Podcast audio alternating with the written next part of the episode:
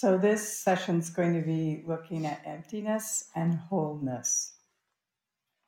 Emptiness is a returning. We're emptying out. Meditation, our whole life really is emptying out to return to our wholeness, our true nature.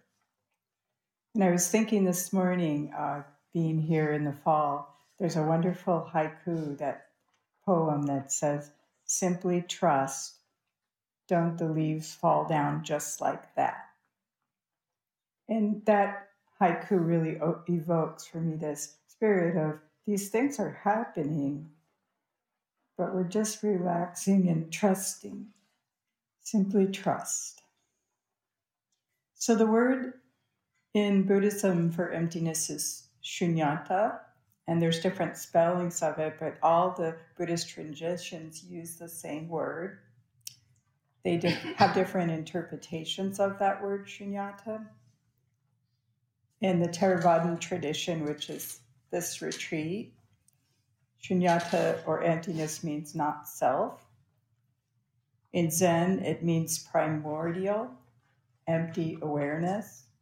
And in Tibetan, it means emptiness as wholeness. And this isn't a spiritual bypass. This is a knowing emptiness in your body as you. So you're both form and emptiness, emptiness and form.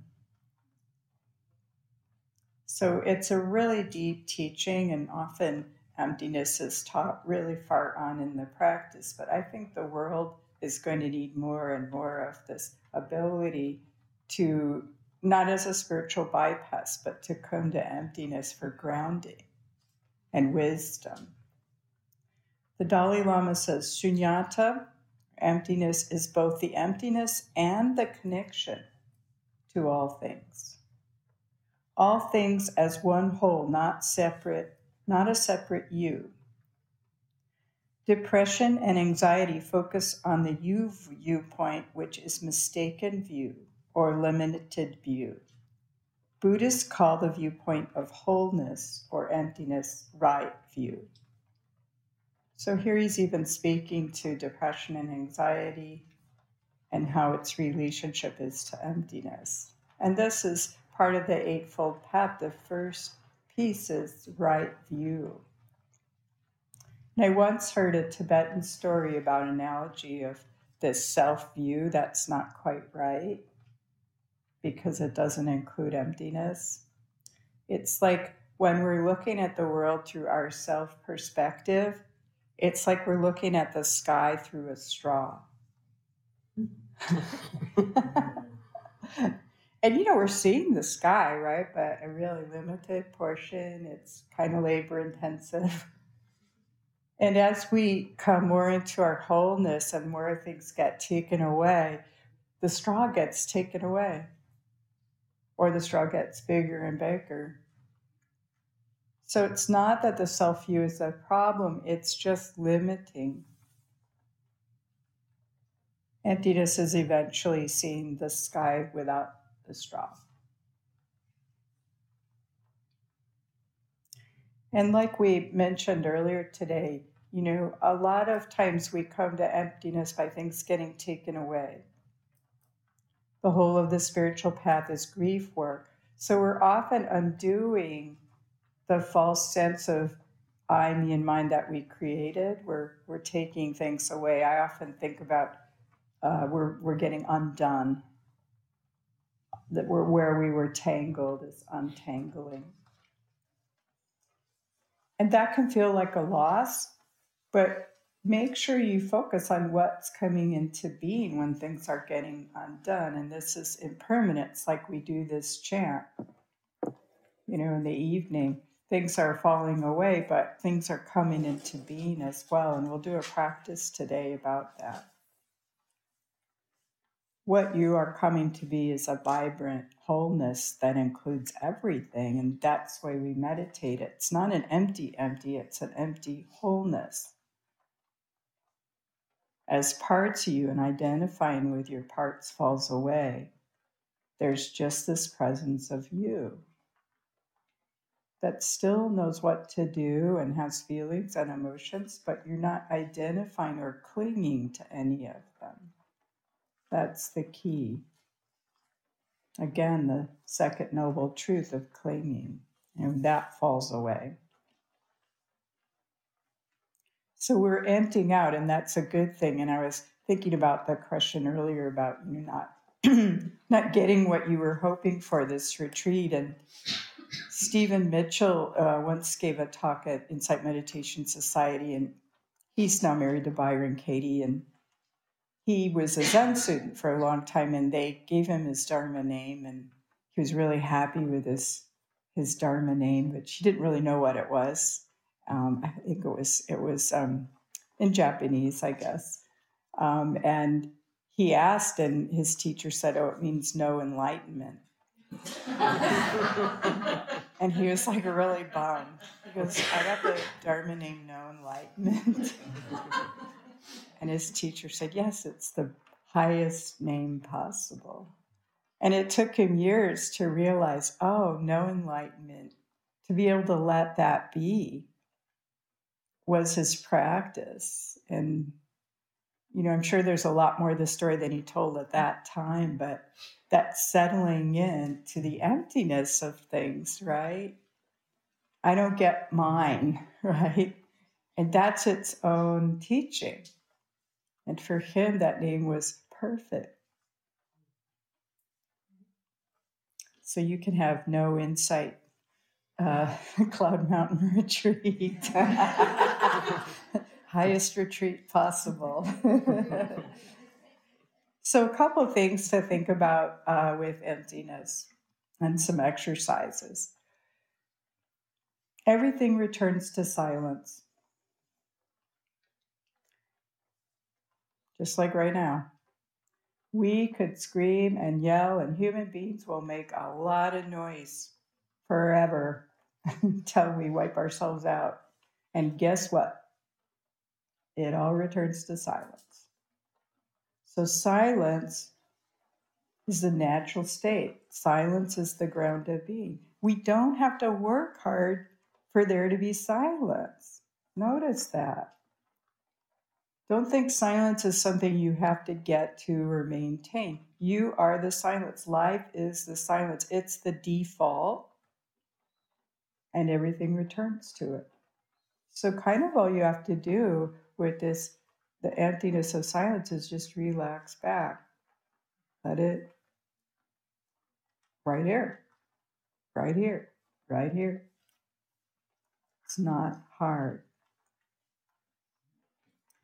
My teacher, Adyashanti, jokes. He's like, he's like, we get all concerned, like we're sitting down on the cushion, we're going to meditate. He goes, did ever you think about what you're sitting down on the cushion to get is already here? And we're getting ready to sit. Well, it's already here, whatever that is. And also, after you've done retreats a lot, you get experiences, life changing insights, or, or not life changing insights, small things coming, but that you want to keep. And it's really good to say, well, where would it go? Any peak experience you've had, it's still here. Just check your body. Where do you think it would go? It changes your cells. It's, it's always here. So, in that way, we don't have to grasp. Your deepest experiences are still here. Silence, always here whatever you're trying to sit down for meditation, already here. And just notice that it allows us to relax a little.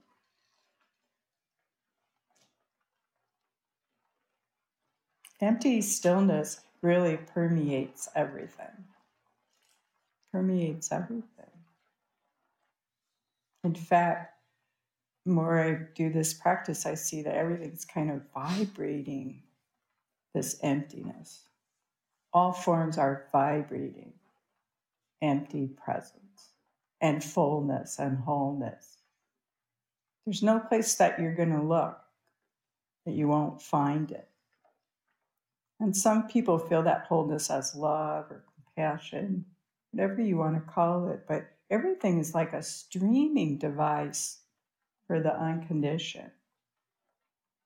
And I've seen this, I work with people that are dying, and often they're really hyper aware. Supposedly, the moment of your death is like a hundred times more powerful than a regular moment. So when people are dying, they often see things and they'll they'll talk about this. Or they'll, they'll, they'll mention just the awe of how everything is vibrating empty wholeness or love. So we don't have to wait till our death moment to start to feel this. In your daily life, you can listen to the sound of silence. It's a common practice. One of my uh, first teachers, Ajahn Sumedho, was a monk in, in England and he had to sit through endless board meetings. Laura can probably attest to some of this. And, you know, all these boards and talking about their center and he said he would just listen to the hum of silence below all the yakking about fundraising and he would just tune into the sound of silence. So you could do that anywhere. It's easier here, but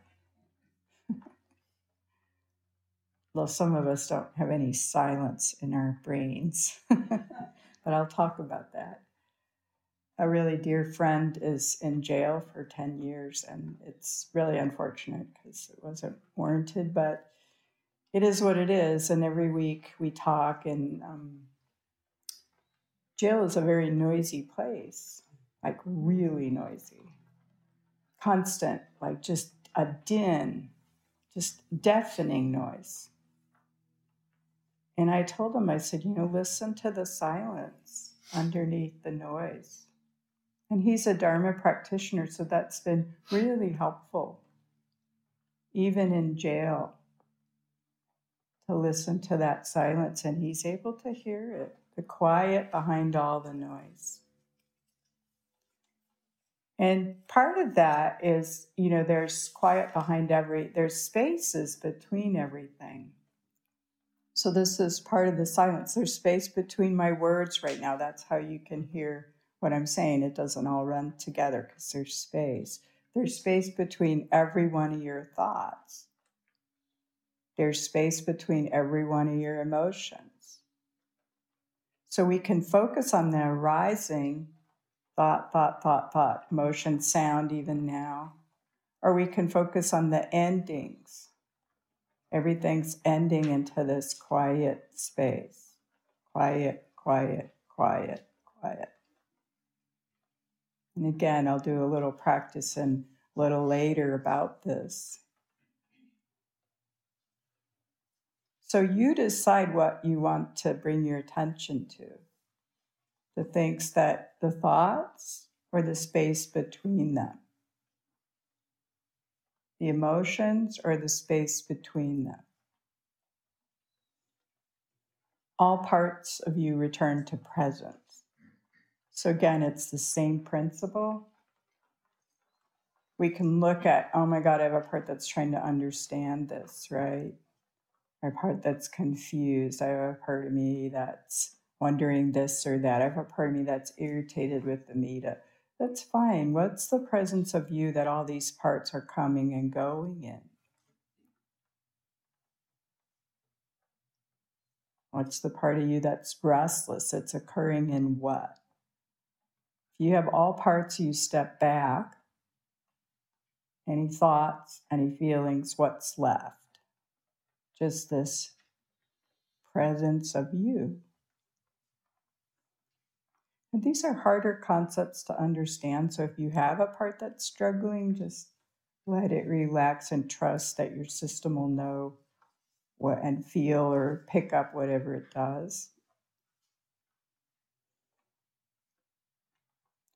And part of the undoing that we do is, you know, when we're born, we start to experience pain and traumas and things that clench our system. And all parts of you developed as a coping to some kind of trauma or clench or tension. And then those parts carry burdens. They're almost like a muscle that starts to clench because of an injury. Emotionally, we develop these protections via fear, anxiety, obsessions, worries. And when you can start to see these are just pieces of you that developed that picked up burdens to handle stressors. And more and more, if you can start to feel what's the me that's not defending against anything in life? What's my natural state? What's your natural state without all your protective parts? Not identifying with any emotions or thoughts. What's your natural state? Maybe feel a little bit of that right now if you can. In Zen, the phrase is, What was your face before you were born? And they mean that energetically. What, what was your energetic signature before you were born? It's here now.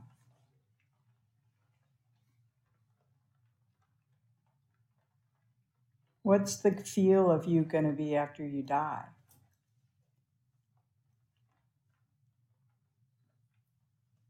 Not thinking about it, but feeling it.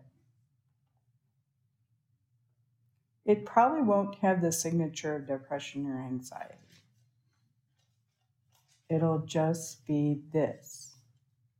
And you don't have to wait till you die or go back in the past before you were born. It's all here now. Your energetic signature of emptiness as wholeness, it's right here now. Let all your parts step back. Let all thoughts just be. And there's this vibrational presence of you.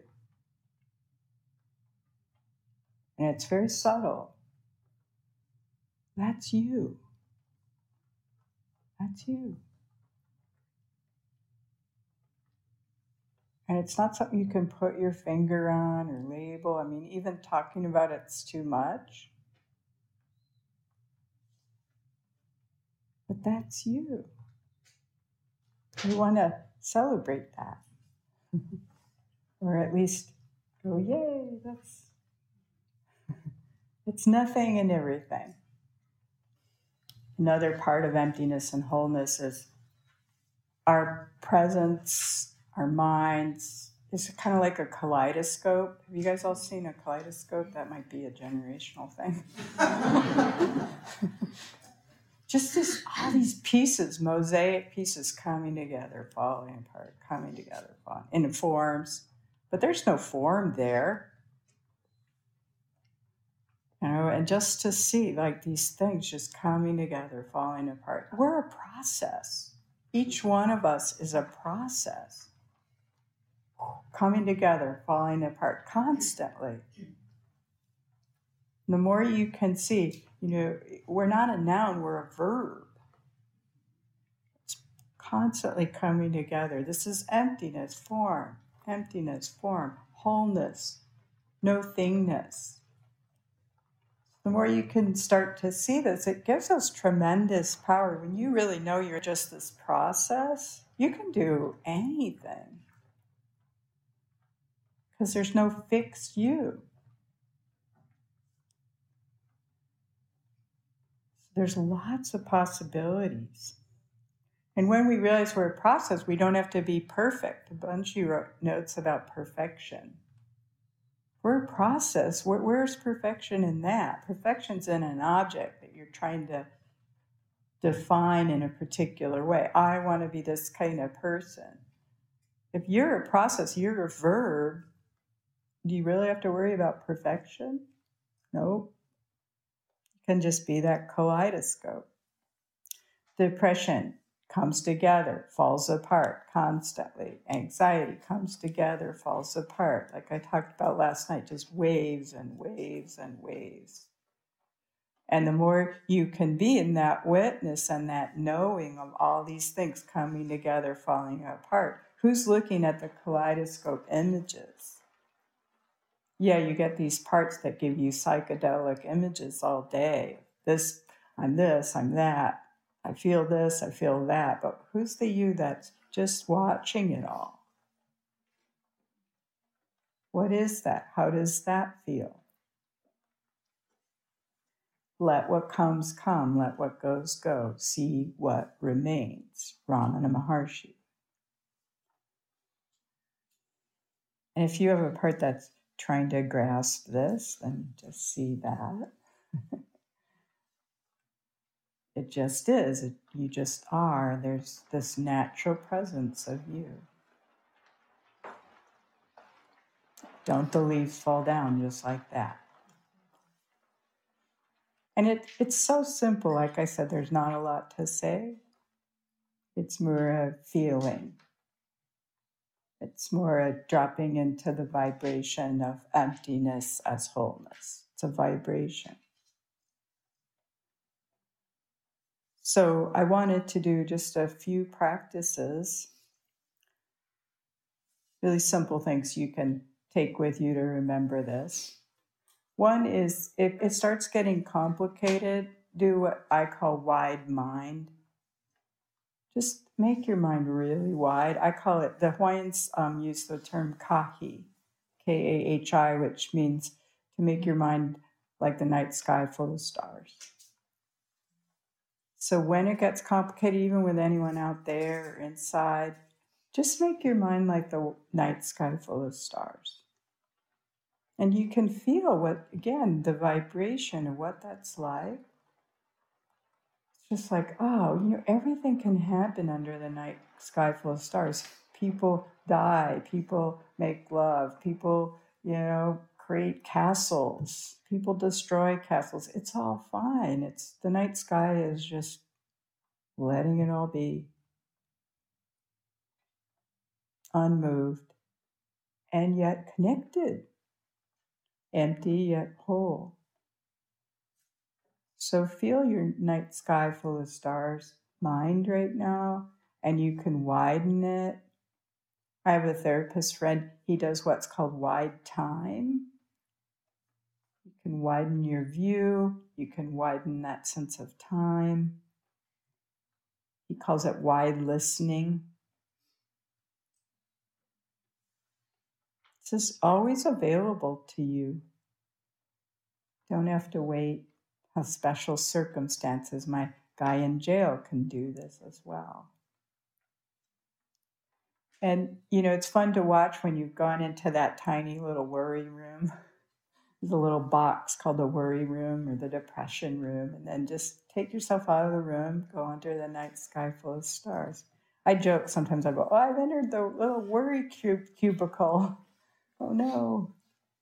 Also, uh, the second practice is uh, just noticing endings. You have to play with this practice because for some people it can be depressing. It, it's not ultimately depressing, but a Burmese monk named U Kundala, who's now deceased, he was known throughout Burma as this incredibly effusive with metta or loving kindness monk. He, he was called Mr. Metta. And he got to this metta by way of doing endings practice. And I sat on a number of retreats with him where he taught this practice of noticing endings. And a lot of us, we notice the arisings of things, and Vipassana Buddhism tends to have you looking at what's arising. You know, when you're labeling and noting, you're, noting the arising, right? So, this practice, it's noticing the falling away. Oh, Amita's voice just ended there. That leaf just ended. Silence just ended. Now the voice ended. So you're watching just everything end, end, end, end, end, end, end. So just take a moment, close your eyes, and can even do that now. Just experiment whether this is a practice that feels good to you or not. So, sound's are a great place to start. sound ending, my voice or the rain on the roof. See if you can relax and notice everything just ends on its own. You don't have to do anything. You might feel or notice ending into what? Every emotion, every thought, every sound, every breath. Always ending, ending, ending, ending. But there is something that doesn't end, and that's the awareness itself. Or maybe it does. Now look and see for yourself. Maybe the awareness ends with each passing away and then restarts itself. It's really what you see and feel. But this practice allows us to see the emptiness of all things. They end, they end, they end.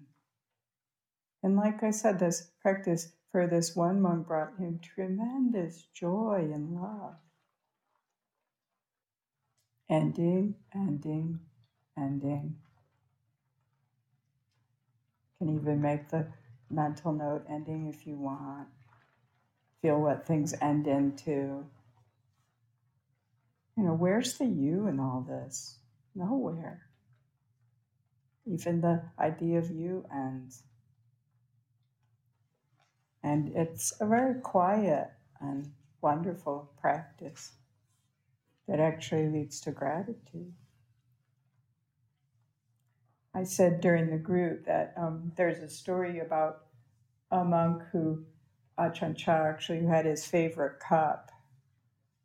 And he said, You know, every time I use it, I already know it's broken. So there's a sense when he's holding it and drinking from it, it's already ended. And what a beautiful combination of emptiness and wholeness that can be. Thank you for listening. To learn how you can support the teachers and Dharma Seed, please visit dharma dharmaseed.org slash donate.